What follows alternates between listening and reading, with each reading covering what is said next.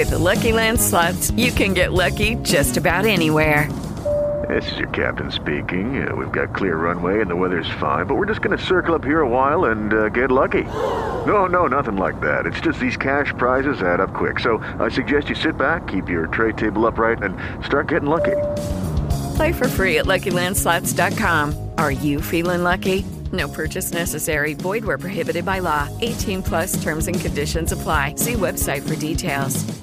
Hello, it is Ryan, and I was on a flight the other day playing one of my favorite social spin slot games on chumbacasino.com. I looked over the person sitting next to me, and you know what they were doing? They were also playing Chumba Casino. Coincidence? I think not. Everybody's loving having fun with it. Chumba Casino is home to hundreds of casino style games that you can play for free anytime, anywhere, even at 30,000 feet. So sign up now at chumbacasino.com to claim your free welcome bonus. That's chumbacasino.com and live the Chumba life. No purchase necessary. Group. Void were prohibited by law. See terms and conditions. 18 plus. नमस्कार आप सुन रहे हैं जनसत्ता संपादकीय podcast जहाँ हम आपके लिए लाते हैं जनसत्ता के संपादकीय पन्नों से ऐसी ताज़ा टिप्पणियाँ जिनसे आप रहेंगे न्यूज़ से भी आगे आज तारीख है 19 मई 2022 सुनते हैं आज के अखबार से संपादकीय बढ़ता संकट। प्रदूषण से होने वाली मौतों को लेकर एक बार फिर चौंकाने वाले आंकड़े आए हैं। लैसेट की ताज़ा रिपोर्ट बता रही है कि साल 2019 में दुनिया भर में प्रदूषण से 90 लाख मौतें हुई थीं। इनमें से 75 फ़ीसदी यानी कि छियासठ लाख साठ हज़ार मौतें तो सिर्फ़ वायु प्रदूषण की वजह से हुई हैं। जबकि तेरह लाख से ज़्यादा लोग जल प्रदूषण का शिकार हो गए। यानी दुनिया में हर छठी मौत किसी न किसी वजह से प्रदूषण से जुड़ी है।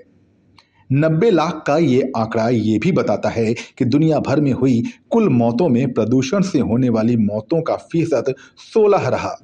अगर भारत के संबंध में प्रदूषण से होने वाली मौतों के आंकड़ों पर गौर किया जाए तो और देशों के मुकाबले स्थिति कहीं बेहद गंभीर है।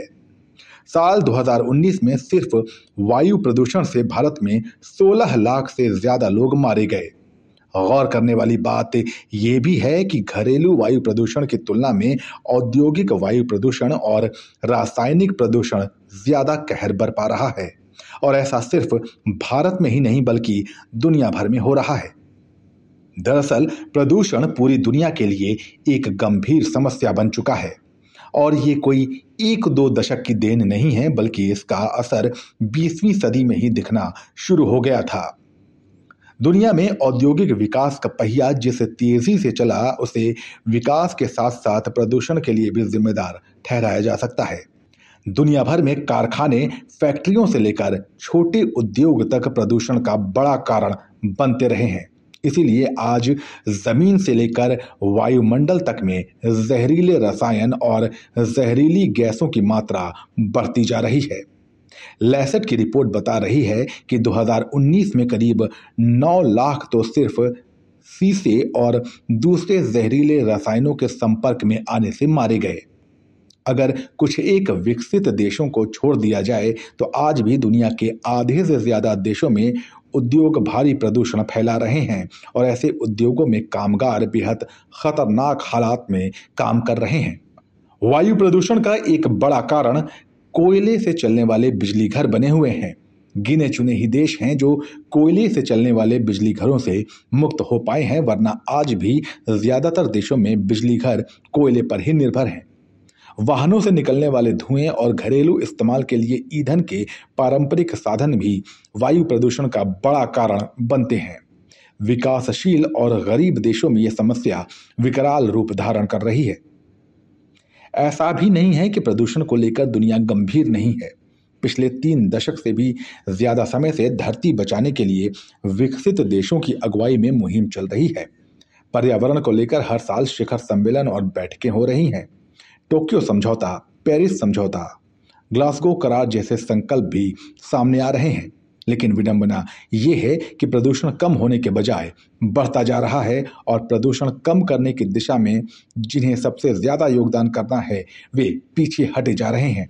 गरीब और विकासशील देशों की अपनी सीमाएँ हैं। प्रदूषण रोकने के उपायों के साथ इन्हें अपने आर्थिक संसाधनों को भी देखना है।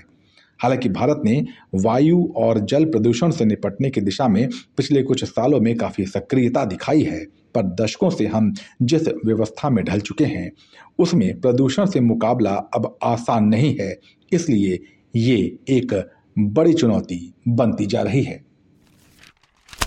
आप सुन रहे थे जनसत्ता संपादकीय पॉडकास्ट। हम हर रोज आपके लिए लाते हैं ताज़ा टिप्पणियाँ जनसत्ता के संपादकीय पन्नों से। सुबह 11 बजे और शाम चार बजे।